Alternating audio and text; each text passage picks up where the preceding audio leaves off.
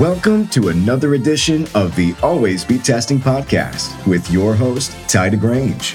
Get a guided tour of the world of growth, performance marketing, customer acquisition, paid media, and affiliate marketing.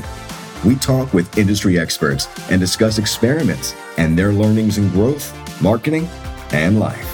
Time to nerd out, check your biases at the door, and have some fun talking about data driven growth and lessons learned. Hello, hello, and welcome to another episode of the Always Be Testing podcast. I'm your host, Tye DeGrange, and I am really excited to welcome Kalen Bushe to today's episode. What's up, Kalen? Hey Tye, good to uh, good to be on. Thanks for thanks for having me. Really happy and grateful to have you on. Kalen has been an awesome resource in all things fraud protection, and the details of which are are pretty important. And so uh, excited to dive into it with you today. Maybe kicking off, like, give us a little bit about your background.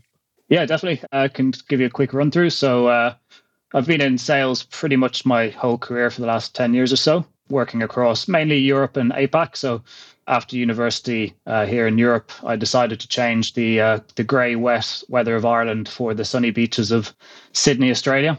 So I went down there for a couple of years, which was very, very nice uh, environment to live in. Just working across a few various sales roles, including things like uh, cold calling Australians 200 times a day, selling life insurance, which was great entrance to uh, to sales. So I really enjoyed myself down there for a few years. Then came back to Europe, got into the B2B SaaS space, also kind of typically in, in those these types of sales growth roles. Um, and then through that, I actually got the opportunity then to move over to Singapore in 2018, which is really exciting. So I decided to take advantage of that. So I've actually been based in Singapore for five years from 2018 up until 2023, up until April of this year.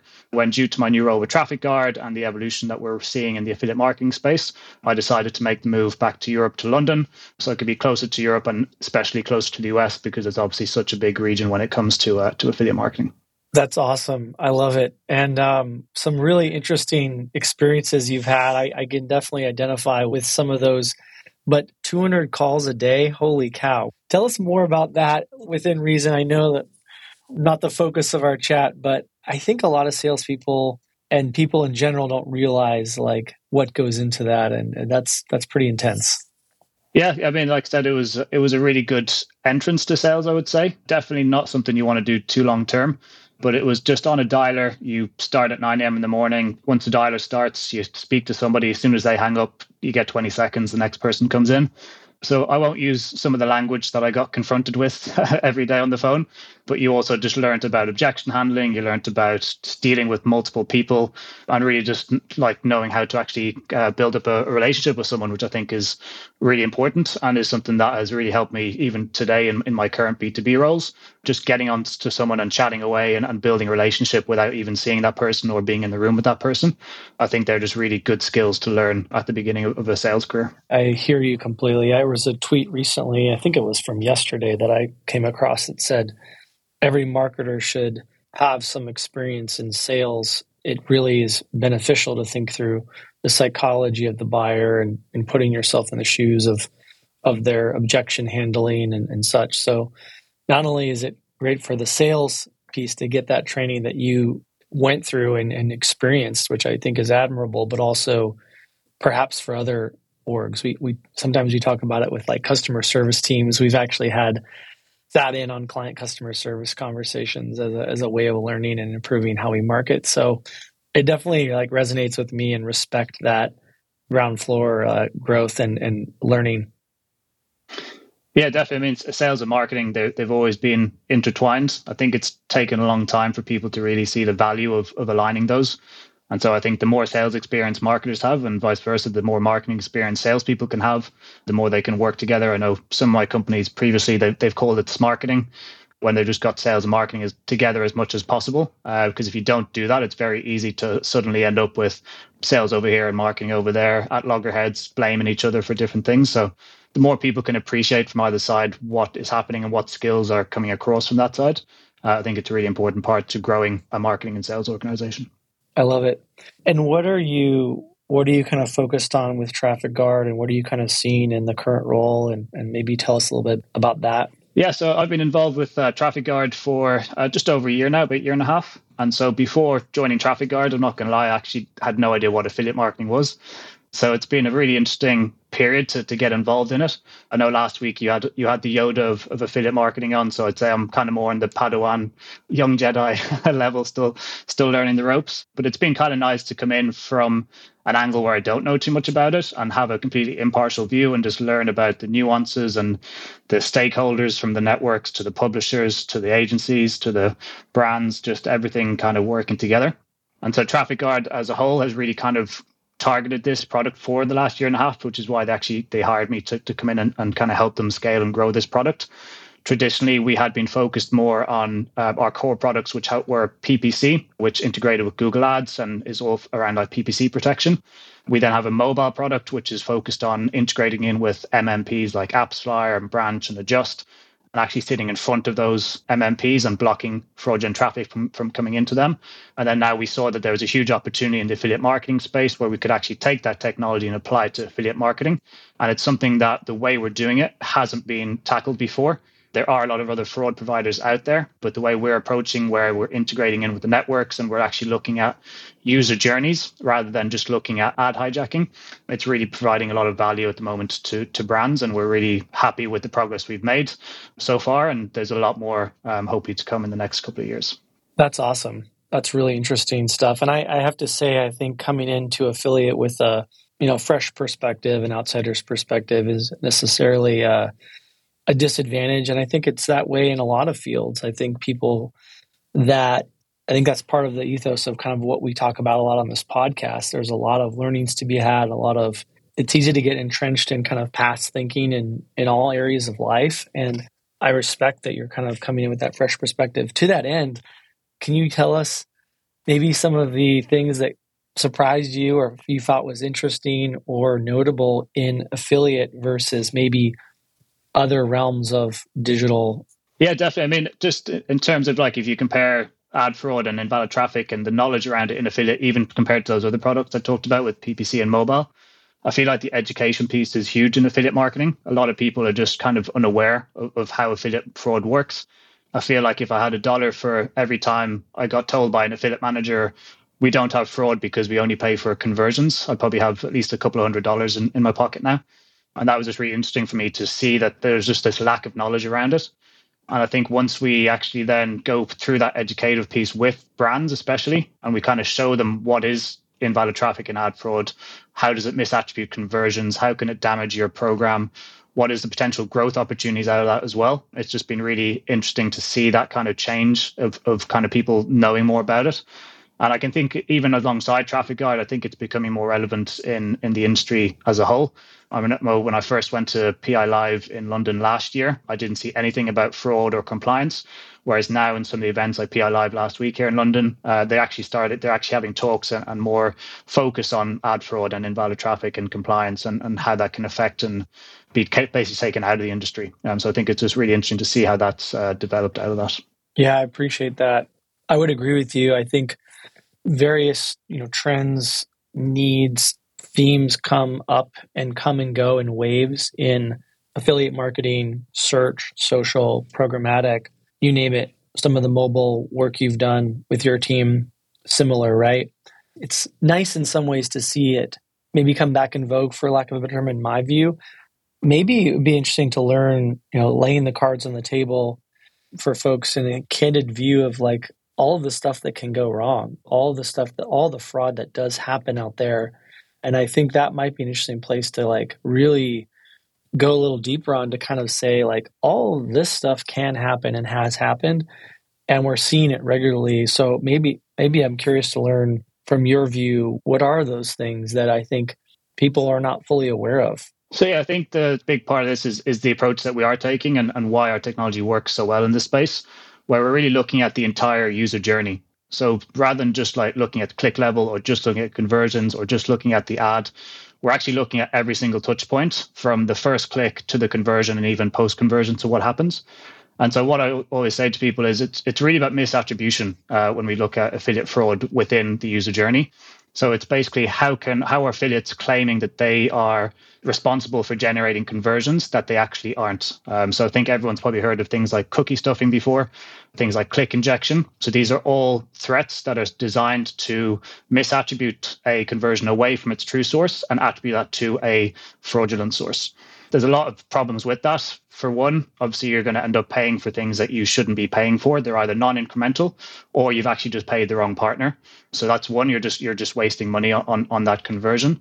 And then the second one is the actual analytics and optimization behind that. So if you have affiliate A who's got 100 conversions per month and affiliate B's got 50 conversions per month, your natural thing is going to say, well, affiliate A's got more is driving more growth for us. So let's optimize towards that source if you go into the back end analytics and start to see that there's actually a lot of fraudulent means going on to claim those 100 conversions and maybe they're stealing 30 conversions from affiliate B, you can then see if you're scaling into affiliate A, you're actually optimizing into the fraud. Whereas once you have that visibility and that transparency to see, well, actually, affiliate B, we didn't think was that good, but once we have this analytics in front of us, we can see that they actually have 80 conversions per month and there's nothing fraudulent in their traffic let's optimize towards that and then actually start getting further growth from that. We also look at the partner mix that people have. So, in terms of top of funnel, middle funnel, bottom funnel, because of the last click attribution model that most affiliate programs take, the bottom funnel is very well positioned to take advantage of that. So, we see a lot of times where there's a lot of traffic from the top of funnel who are actually doing brand awareness, they're doing blog posts, they're really putting a lot of effort into the content they're putting out into the market getting people engaged and getting people onto a website. Um, and then these bottom funnel partners are just uh, popping up with a 10% discount code on the cart page. And then once that person clicks that ad, they're actually claiming attribution for that.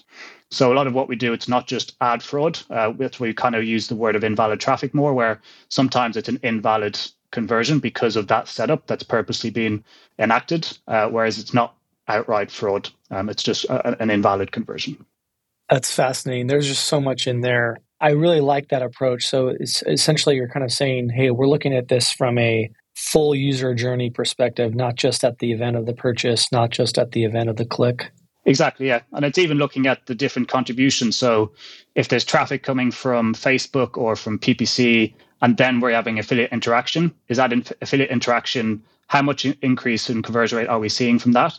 But then also, how much are we seeing drop off? So we've all been on checkout pages and had pop ups from 20 different partners trying to get us to interact with their ads. Sometimes that can actually end up not making you want to go through with the sale. Either the code doesn't work or there's just too many pop ups and you just get frustrated. So it's also looking at the analytics behind that and how much are you losing by these partners popping up with these ads on, at, at the end. And then just kind of getting all the data to kind of put this together, really. So we don't want to just make flash judgments. Uh, obviously, affiliate programs and affiliate managers, they spend a lot of time building relationships with all these partners from every stage of the funnel. So everything that we do has to be data backed and has to be transparent um, and open to discussion. Um, everybody has different buying practices with their partners. Everyone has different ways they set up and different things they're happy with and not happy with.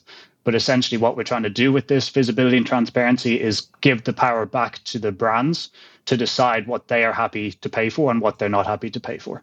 Because we feel at the moment, a lot of the times they kind of get left in the dark a bit by the attribution model they don't know how much is going down to the bottom funnel. They don't know if there's cookie stuffing or click injection going on that's misattributing away from the true source. Um, so it's really just giving that power back to the brand because essentially they're the ones who are paying for this traffic. That's fantastic. Yeah, I love love hearing that. You kind of touched on a couple of the, you know, cookie stuffing. I not to get too in the weeds here, but what what are some of the other things that you guys are finding, preventing, stopping from happening that you're you're often seeing in this space?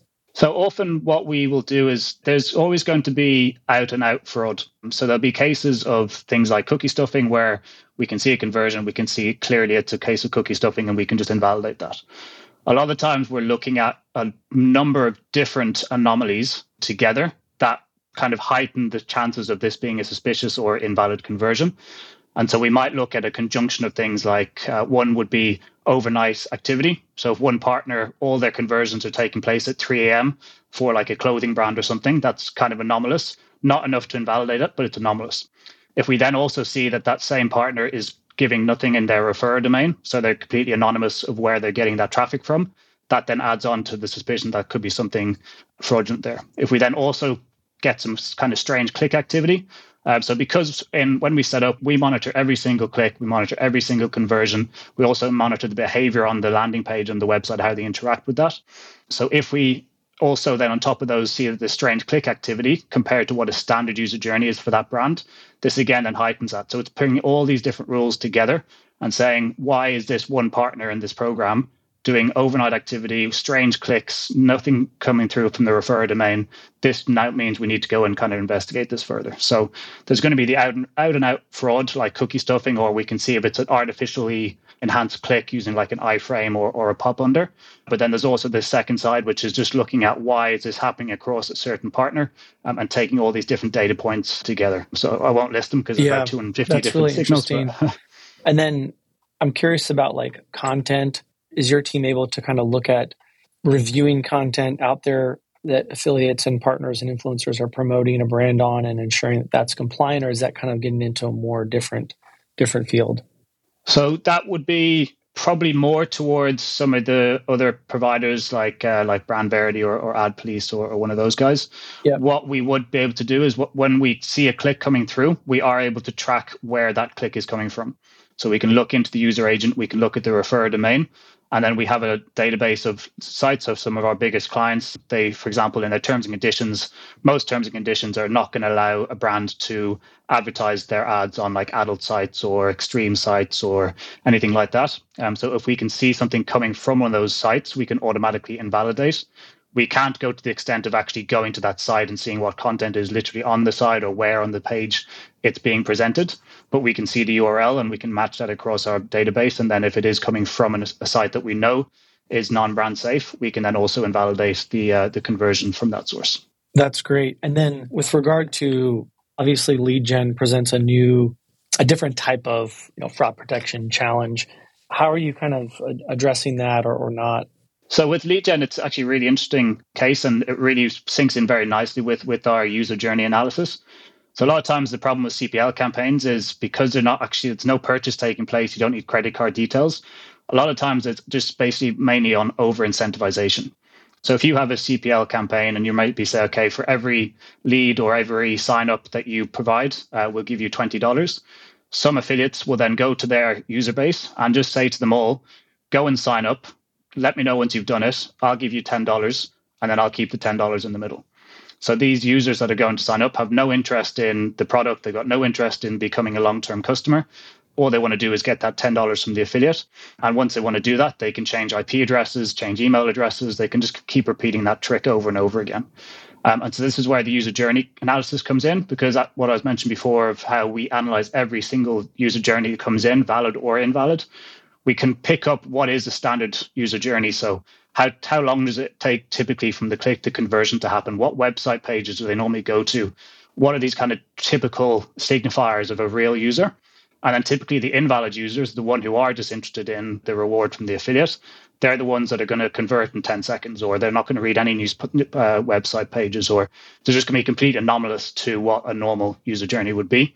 Um, and so that's what we can actually then decipher and then pick up and then invalidate those conversions and make sure you're not paying out for any of those. And so if I'm kind of, you know, resharing to you some of the great kind of like how we look at user journey behavior it sounds like TrafficGuard is essentially saying, correct me if I'm wrong, this is within the band of what we deem normal user behavior, looking at that entire journey with some variance and, and maybe some anomalies. But if you see very large anomalies, very large spikes in certain directions, for example, speed from land to purchase, uh, maybe the heat map visibility is a completely anomaly and strange. That's when your your radars are kind of tipped off and you kind of notice there's something fishing perhaps going on. It's accurate yes. And so to like it's not completely new this side of what we do. A lot of people do this manually and a lot of agencies will, will do that manually. They will just look for spikes and they will look for things that could be suspicious and go in and, and analyze that. What we essentially do on that side is just automate that and use um, AI and machine learning to actually optimize it. So rather than having to have somebody sit down and go through that, every single user journey is automatically getting added into the system. And if there is a spike or there is something that happens, we can automatically then get that conversion reversed until we figure out what's what's happening there. Kind of leads into another aspect, which is one of the unfortunate things with fraud is nobody wakes up in the morning and says, "Oh, you know what I'll do today? I'll go get a fraud provider because we might, we might, it's probably just good to have something." What typically happens is they wait until fraud hits them, then they find it, and they're like, "Ah, okay, we actually need to go and, and sort this out," and then they come to us because they have a problem and they now need to fix it. The problem with that is you're never getting ahead of it, so you're always waiting for it to happen. And then once it's happened, it's probably ha- been happening for the past two, three months. So you've already lost out. So once TrafficGuards in place, if we do see a spike, if we do see something suspicious, we can automatically uh, invalidate those conversions, give the brand, and if there's an agency there as well, give the brand and the agency time to then dig into that. If for whatever reason there's a legitimate reason and the partner has just had a sale for the day or something like that, we can then just undo the reversals and let that commission goes out. But it just means that you have the ability to stop it in the first place and then decide what you want to do rather than wait for it to happen and then have to come back to us and say, "Oh, we've we've already lost three months of revenue. Now we need to fix it. Can you can you come and help us?" Yeah, I, the being proactive piece and having some degrees of protection in place are certainly um, near and dear to my heart, and, and they resonate. You talked a lot about the value of seeing a lot of the whole story and the, the full funnel and the journey within reason of what you can share. I would love to learn a little bit more about how you're able to do that. How is that possible? What kind of setup is required to see that much of the user data and maybe share a bit more about the how? That'd be really interesting. Yeah, exactly. So we take an approach that is integrated with networks. Because of that, we can't just work across everybody. So we're kind of, as a still a fairly uh, new newer product to the market, we've only got a two or three that we're running with so far. We have plans to further that next year with with more networks and more integrations. Um, but essentially, how the integration works is we first set up a gateway URL through the network, which just means every time there's an affiliate click that gets sent to the network, the network would redirect it to TrafficGuard, and then TrafficGuard would redirect it onto the landing page. Because of what I mentioned, that a lot of fraud within affiliate marketing is misattribution, where the user will often be real. The mis the, the fraud is the affiliate claiming that they should get paid for that conversion. We never block anything. Everything will always go through to the website. We're simply just analyzing that click, looking for bot activity, malicious IP addresses, anything like that, and then let that person go through to the website. That's when we then have the tag on the site where we want to pick up the behavioral analysis. So once they hit the website, where do they go? What do they do? What's their activity like? Again, looking at things like click to convert times, everything like that. And then the second part of the network integration would be with a postback, where once that conversion takes place, the network would attribute it back to the click they have. They would then push that to TrafficGuard and say, hey, TrafficGuard, we've got this new conversion. Can you just verify it? We will then verify it on our side, looking at the click data, the conversion data, and the behavioral analysis, matching that all together to give that full funnel transparency. And if we find something within that that is invalid, whether it's cookie stuffing or any of those threats, we can actually then automatically reverse that conversion within the network and stop that commission from going out. So essentially, it's a completely automated process once set up. And also, once we go in and set up at the beginning, uh, like I mentioned, with different people having different part partner mixes, different partner agreements, we never want to just go in and hit a big red button and start invalidating stuff. So the first kind of 30 to, I would say, 90 days is really crucial where we work with the brand and we go through each partner and we see, okay, is this okay? Is this okay? Is this okay? And actually customize those rules around what the brand wants. And then once that's set up from day 90, let's say, then we just go into fully automated prevention. And then the brand knows from that point onwards, they don't have to worry. They've got everything protected and they can focus on getting new partners and building better relationships and, and all the good stuff that they uh, should be doing. Love it. That's really interesting. You know, and then I think about I'm imagining you guys are sitting on some really fascinating learnings, a lot of fascinating data. You know, theme of the show, always be testing. We're, we're, we're talking and sharing a lot of the learnings that we see within reason of what you can share, obviously within the, what's proprietary and what's not. Can you give us some some of the things that maybe you have all learned that have been fascinating from your perspective or from your team's perspective or perhaps from the partners and clients that you've worked with as you what are some of the learnings or, or, thoughts that have come from from all the work that you guys have been doing? So do you mean like examples of, of fraud we found or more what we've kind of learned from looking at across these?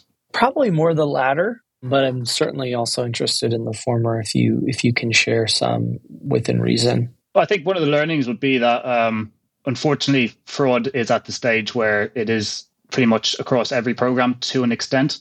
Generally, the bigger programs potentially have a bit, a bit more susceptible. When you have larger conversion numbers and especially bigger payouts, it's always going to be more attractive to somebody who is trying to fraudulently gain money from you, whether that's to slip through the cracks because there's 500,000 conversions, or whether that's to only have to get five or six conversions a month in because there may be a CPA of $150. So generally fraud follows where the money is. Um, and so if, if you are running a bigger program or you are running a program with a high CPA, it would definitely be worth at least doing a test to check what is potentially happening in there at the moment. And I think subscription based is also something that's come to the fore quite a lot as well, where a lot of our clients who are subscription based suffer a lot from this non genuine engagement I was mentioning about over incentivization, people just signing up over and over again and then canceling straight away just to get the reward from the affiliate they're the typical ones I would say is is kind of highlighting as you really need to make sure you focus on fraud within that program because otherwise it could be a bigger issue than uh, than you know. Uh, that's pretty powerful and understandable. It makes a lot of sense that a lot of those fraudulent partners are going to flow to where the biggest opportunity is for them. What about on the um, typo squatting realm? Is there anything that I know I'm kind of throwing a lot of like, what about this? What about that? Hypotheticals at you. So thanks for bearing with me. Is there any anything in the like typo squatting realm? It feels a little bit outside of what you've described, but I'm curious to know like, is that still a problem? Do you guys run into that a lot? Are you, are you, are you even monitoring that? Yeah, typo squatting probably be another one that would fall slightly out of what our key use case would be again, I think some of those guys like uh, like BrandVerity and, and Search Monitor and stuff, they would be more focused on that PPC side of, of people bidding on Google brand terms and things like that. One thing that we do do for some of our bigger clients, they do just they don't allow any PPC activity. So we can completely filter out anything that comes from PPC or if they want to filter out stuff from Facebook or anything like that, if they don't want to be overpaying or double paying, sorry, for, for some of these paid channels, uh, we can filter out everything from that. But when it comes down specifically like finding is something typo squatting, that would be just slightly outside of, of what our core use case would be. Yeah, no worries. That makes sense. Definitely a lot to do with what you're currently doing. Are you finding certain brands are this is really resonating with them in the affiliate realm and perhaps brands that are not as aware or maybe as, as educated on the, the pain point and the challenge of fraud. Maybe you could share some of the learnings you've had in terms of working with brands that in various levels of engagement with with TrafficGuard and with fraud protection. Yeah, I mean, I think yeah, it's, it's a really interesting environment to be in, and I think, like I mentioned before, about the educative side is, is so important because there are still people who, even when we show them the data, they just don't want to know or they want to stick their head in the sand or something is if something's going okay it's like i'm not going to disrupt this so i'm just going to keep it going and I'd, I'd, rather not know what's what's happening. But once you actually get into the data with those people and once they actually implement TrafficGuards and the results that we see across our clients are pretty outstanding i would, I would say. Obviously i do work here so i have to be a, a, proponent of it but it's it's really really impressive some of the results people have been getting out of working with TrafficGuard and I think that's probably one of the most rewarding parts is if you see somebody, if you work with somebody who is a bit kind of on the fence and they're not really sure about it, and then they decide to implement it and we run, and then three, four months later, they're paying less for higher conversions. It's like such a nice thing to see that they're actually coming around to it and then they start to actually become a, a, an internal champion of TrafficGuards. So I think that's kind of the nicest thing we've seen across across some of these clients. I love that. And and maybe you can share kind of in the in the realm of learnings, can you share a little bit of like outcomes? Like what are you know to give all the names or, or any names if you don't want to, but I'm curious to know what are some outcomes that you've seen that are kind of like wins and learnings from that from that view? At the end of the day, we are an ad fraud prevention platform. So the first key thing that we will always focus on is let's find the fraud and stop it. So let's find the fraud, invalidate those conversions, and stop you paying out for things that you shouldn't. But then the second part is the growth side, and we do see ourselves also as a growth platform. And so it's the analytics behind, like I was mentioned before, of like when you know which partner is actually providing real, genuine growth and which one is just poaching from other people or using some of these fraudulent means, that data behind can be really powerful. So the first step will always be let's stop paying for fraud and let's start reducing your, your costs. And then the second part of that will be to actually let's see how we can actually grow this now and grow into these genuine sources. And I think it's really nice as well when you start off. Let's on average, I would say we typically find on the click level around 30% invalid clicks, and on the conversion level, something between 8 to 10%. And within the first six to 12 months, we have consistently seen that drop across every client that we've worked with. So it's just really nice to see that once we implement this and we implement the data behind it, the fraud starts to to drop. And then we actually see them building much better relationships with their partners because suddenly the partners that were actually providing all this genuine traffic and then either having it poached, they're now getting their just rewards. So that partner is happier. And then they actually start to place the brand higher. And so they're actually providing more traffic. And then the growth just kind of scales from that. So it's kind of like the longer term piece, uh, but just altogether, just that really nice kind of educate to invalidate to, uh, to, to grow and scale. I love it. It's pretty impressive summation and, and recap, Kalen, and it's super appreciated yeah, maybe maybe like just zooming out of some of the specifics of TrafficGuard. Would love to hear, you know, a little bit more about about you. What's something that maybe folks in the affiliate industry don't know about you that maybe have had a chance to work with you in the past, or things that might, you know, surprise or, or share with folks that want to know more about Kalen? It's probably a bit fresh to talk about yet, but I'm, I'm a massive sports fan and specifically rugby. So, for any rugby fans out there, obviously we've had a pretty tough World Cup from a from an Irish side uh, over the last few weeks. So I, I used to play um, international rugby as as a as a young gun back in my under twenty days, and so just really into rugby and sports. Um, another sad story is also I'm a Man United fan, which hasn't been great this year. So any other fellow United fans out there, we can always jump on a call and and uh, shed some tears together if, if you need some support. But yeah, just generally a massive uh, a massive sports fan, really. So uh, anything golf, football, rugby, you name it, I'll uh, I'll play it and watch it. I love that. I uh, I was really lucky to play a little bit of club rugby later in life and, and found it later in life, and I can see why you're obsessed with it. Some of the better rugby players I, I got a chance to play with were from Ireland, and so respect the tradition a lot. That's really cool that you're you're so into it. The next Rugby World Cup's in Australia, but I'm pretty sure the one after that's in America. So I'll definitely be planning to uh, to get over for that. Um, hopefully, game in Austin as well. Absolutely. There's a pretty decent rugby community community in Austin. And um, what position did you play? Center or fullback was my positions. Always in the backs. Never fancied the forwards. It was, uh, I'd rather just stay out and stay clean. Me too. How was your kicking game? Yeah, so uh, actually, well, I was a football, like a soccer player first, which was probably good to kind of hone the, the kicking skills which that kind of led into me being a fullback first when I when I went into rugby, and then kind of got more in the centre just to be a bit more involved, I suppose. Um, but yeah, the kicking side is definitely a big part of my game. I would say, well, was part of my game. I don't play anymore, unfortunately, but yeah, I'd say I'm quite happy with my my football related skills on that side. That's awesome. What um, it sounded like you played at a pretty pretty good level of rugby. Tell us more about that. Yeah, I sometimes don't say the country because it takes takes away a bit, but I'm half Irish, half Luxembourgish. So Luxembourg is obviously a, a, pretty small country, about half a million people.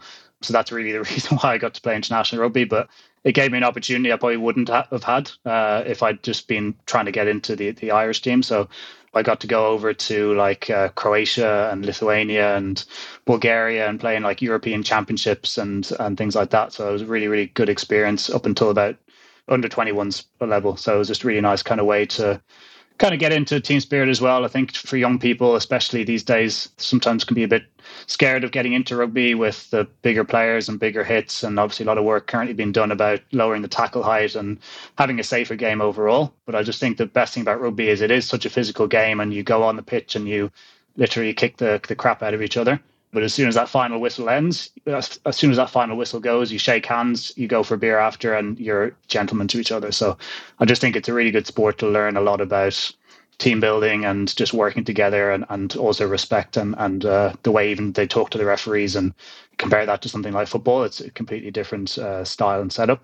Um, so I just think, yeah, i am a big protagonist of it and love to kind of encourage people to get into it.